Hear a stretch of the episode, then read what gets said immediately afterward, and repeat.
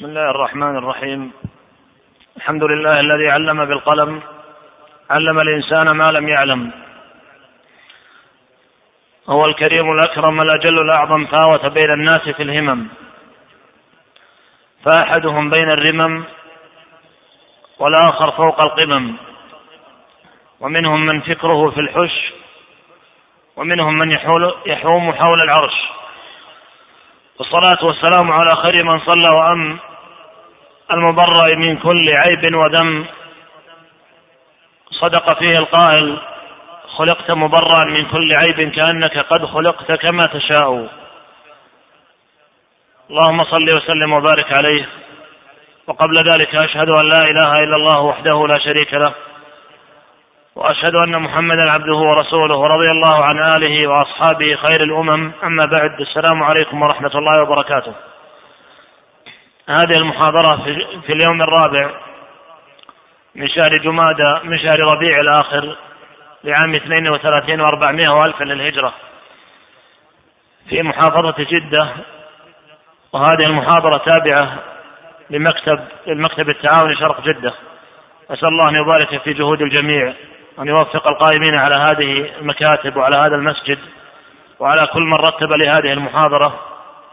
والفضل لله أولا وآخرا والحمد له ظاهرا وباطنا سرا وجهارا ليلا ونهارا سبحانه لا نحصي ثناء عليه. ولو علمت أن الشيخ محمد المختار الشنقيطي وفقه الله موجود هذا اليوم لما ألقيت. أتمنى أن يكون فيما بعد التنسيق بالمحاضرات لي أو لغيري أنه ما يكون تعارض بين المحاضرات حتى يكثر العدد عند الشيخ وعند غيره. لأننا بحاجة إلى جمع الكلمة ووحدة الصف والحضور العدد الكبير الحاشد لأهل العلم لأن هذا مما يغيظ أعداء الإسلام في الداخل والخارج. فإذا حضر العدد الكبير عند الشيخ بدلا من أن يحضر 600 يحضر 1000 1500 يجتمع عنده عدد كبير. فهذا إن شاء الله يكون سببا لجمع الكلمة وانتفاع الإخوة من أهل العلم. وتسمعون في هذه المحاضرة عدد من القصص والأخبار في علو الهمة في العلم في الدعوة في التحضير في طلب العلم في العبادة كلها عن أناس معاصرين. وهذه المحاضرة طويلة جدا.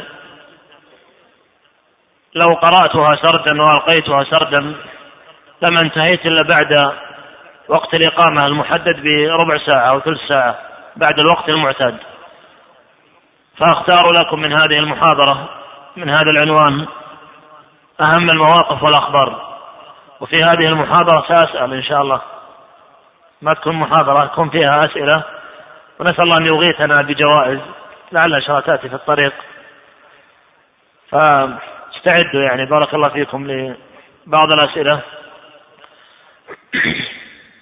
هذه المحاضرة بعنوان علو الهمة عند المعاصرين هي قصص وأخبار ومواقف وحكايات. السبب في ذلك لأن القصص جند من جنود الله. وسير الرجال أحب إلينا من كثير من الفقه كما قال الإمام أبو حنيفة. ولأن العلم لا ينال براحة الجسد كما قال يحيى بن أبي كثير فيما رواه الإمام مسلم عنه. فالأمة بحاجة إلى الأكابر في علمهم في هممهم في عقولهم ومن أسباب هذه المحاضرة رفعا للإحباط الواقع بين المسلمين لأن بعض الناس إذا شاهد تكالب الأعداء على المسلمين وضعف الأمة بعض الناس قد يأتيه إحباط. يسمع بالمنكرات والمخالفات وتسلط العدو على بعض المسلمين فيحصل شيء من الإحباط فهذا من رفع منسوب التفاؤل عند المسلمين. وإظهار لنماذج رائعة من العلماء والدعاة حتى بعض العوام ولا نقص فيهم فعدد ممن لا يؤبه له أو نظن أنه من العوام ليس بطالب علم خير من ملء الأرض أحيانا من طلاب علم لما يحمله في قلبه من حب الله وحب رسوله. ولن أقتصر على ذكر العلماء المشاهير ولن أتكلم عن السلف أبدا لأن طريقتي في المحاضرات من يتابع محاضراتي كلها عن العلماء المعاصرين وكلها عن هذا العصر القريب لأنني لو ذكرت قصص من علو همة العلماء كابن حجر وابن تيمية وابن كثير وعدد من أهل العلم لقال بعض الناس أولئك آبائي فجئني بمثلهم لكن أذكر أناسا معنا عاشوا بيننا وبعضكم جالسه وشاهده.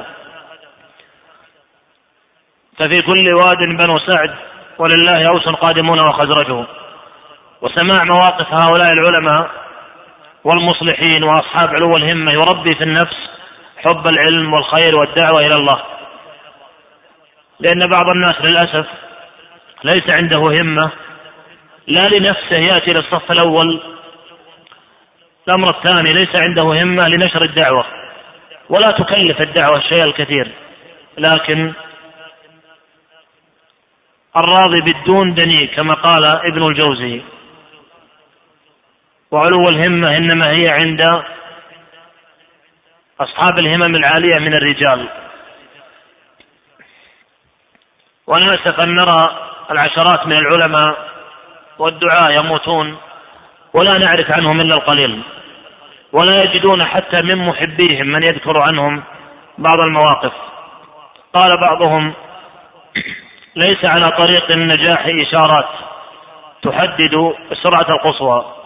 يعني إذا انطلقت في الدعوة إلى الله وفي طلب العلم وفي نشر الإسلام اعلم أن زمنك محدود وأنك إن عشت طويلا لتموتن وإن عمرت ما عمر نوح.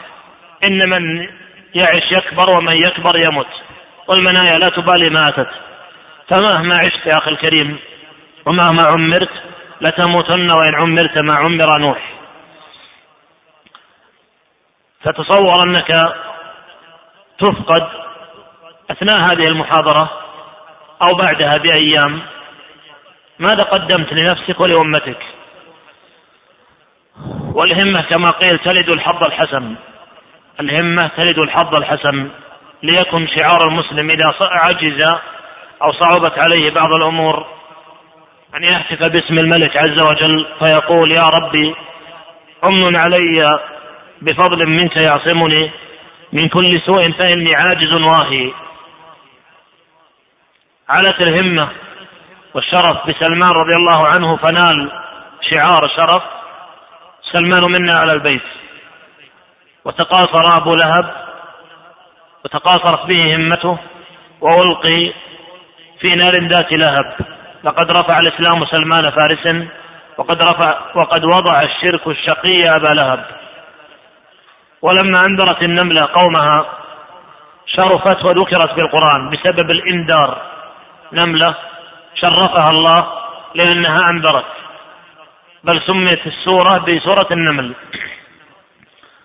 ولما حمل الهدهد الرسالة لسليمان عليه السلام وأنكر الشرك الواقع في ملك ملكة سبأ شرف وذكر بالقرآن.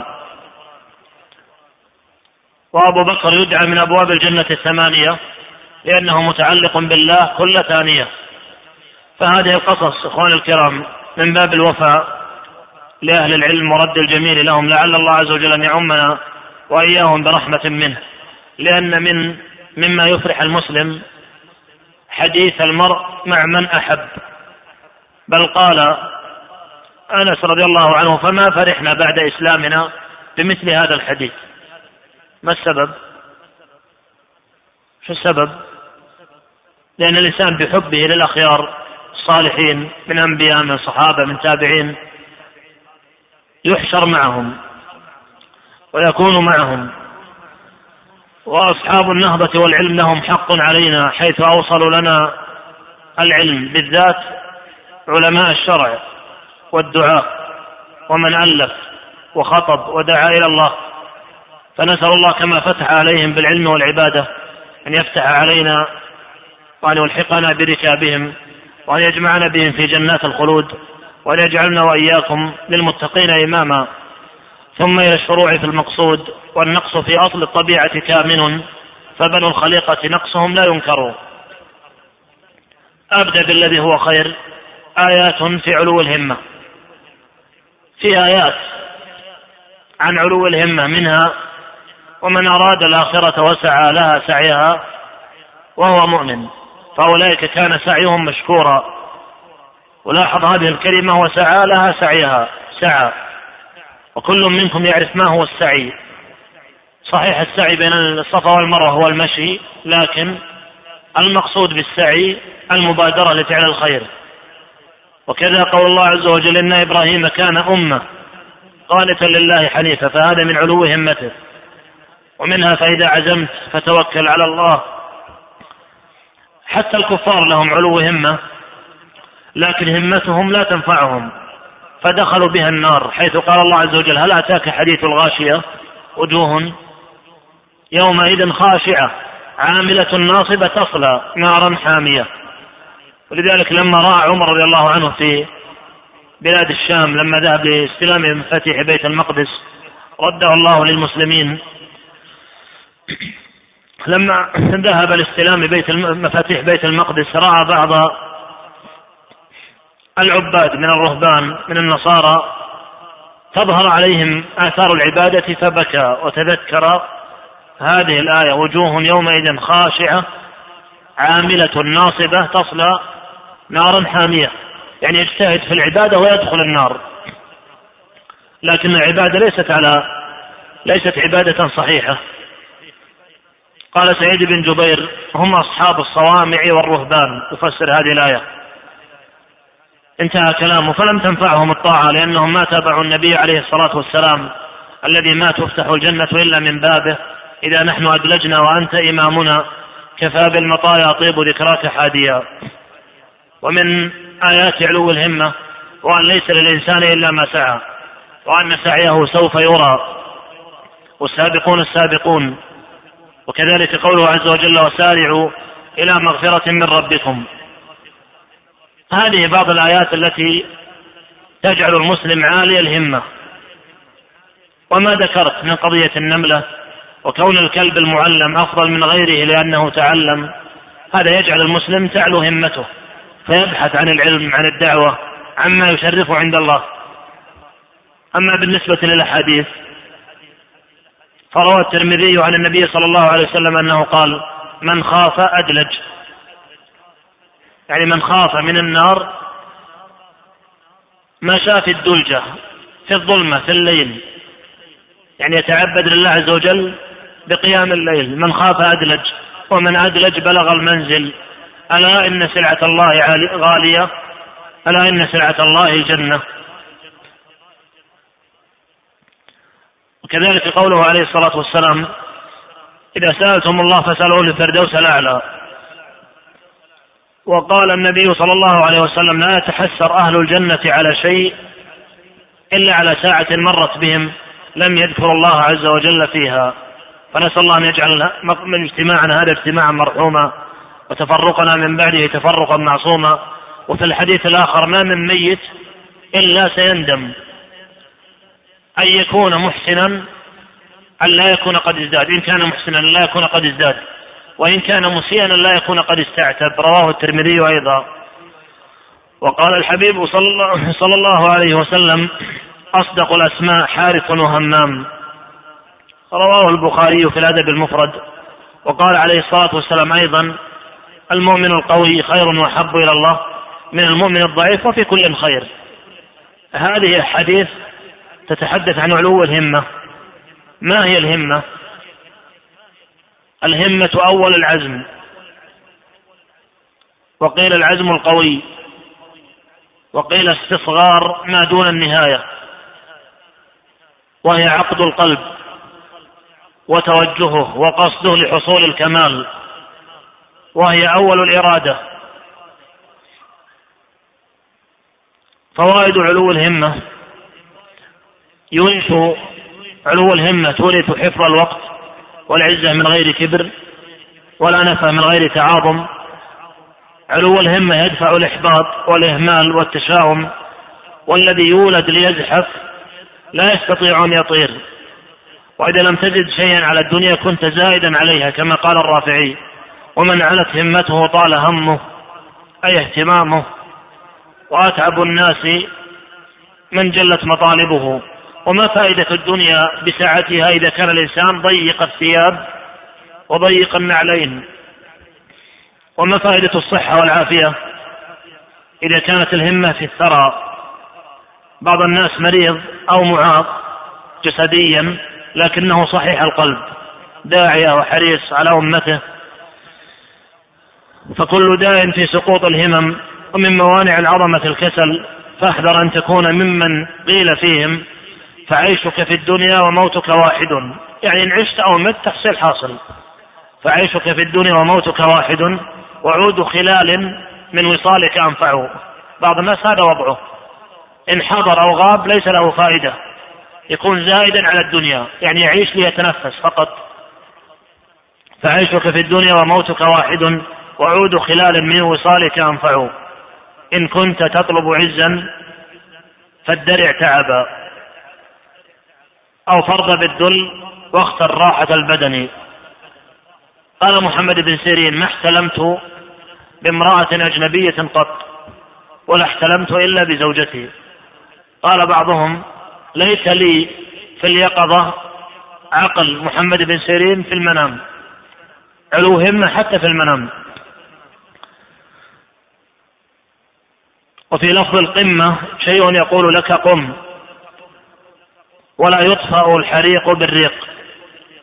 ومن لم تكن له بداية محرقة لم تكن له نهاية مشرقة. والمجال مفتوح. فعلو الهمة والارتفاع وبلوغ المعالي ليس له حد بعمر. ولا يقال إن الإنسان بلغ الثلاثين أو الاربعين أو السبعين ولم يحصل على شيء. تسمعون بعض الأخبار بعد قليل من أصحاب علو الهمة. بل تعلم أصحاب النبي صلى الله عليه وسلم على كبر سنهم كما قال بعض السلف. فحكيم بن حزام أسلم وعمره ستون عاش ستين في الجاهلية ستين في الإسلام ولد في الكعبة. حسان بن ثابت أسلم وعمره ستون وعاش مثلها في الإسلام. ومن اعتاد النجاح آلمه الفشل وعلو الهمة أساس الحضارة ودفاع عن الفضيلة علو الهمة يعني المجد والعلا والعزة والسؤدد. ثم ننتقل إلى بعض الأخبار المتفرقة من أخبار من أخبار بعض العلماء. أصحاب علو الهمة. الشخصية الأولى الشيخ محمد ناصر الدين الألباني رحمه الله. كان في أثناء طلبه للعلم وتحقيقه للكتب يبحث عن ورقة ورقة واحدة ضائعة في المكتبة الظاهرية في الشام. هي ورقة ضائعة يحتاج إليها ضمن كتاب فتصفح 152 مجلدا للبحث عن ورقة. وكان يقيد كل ما يمر به من فوائد. والأسماء ولم يعثر على الورقة واستمر حتى بحث في كل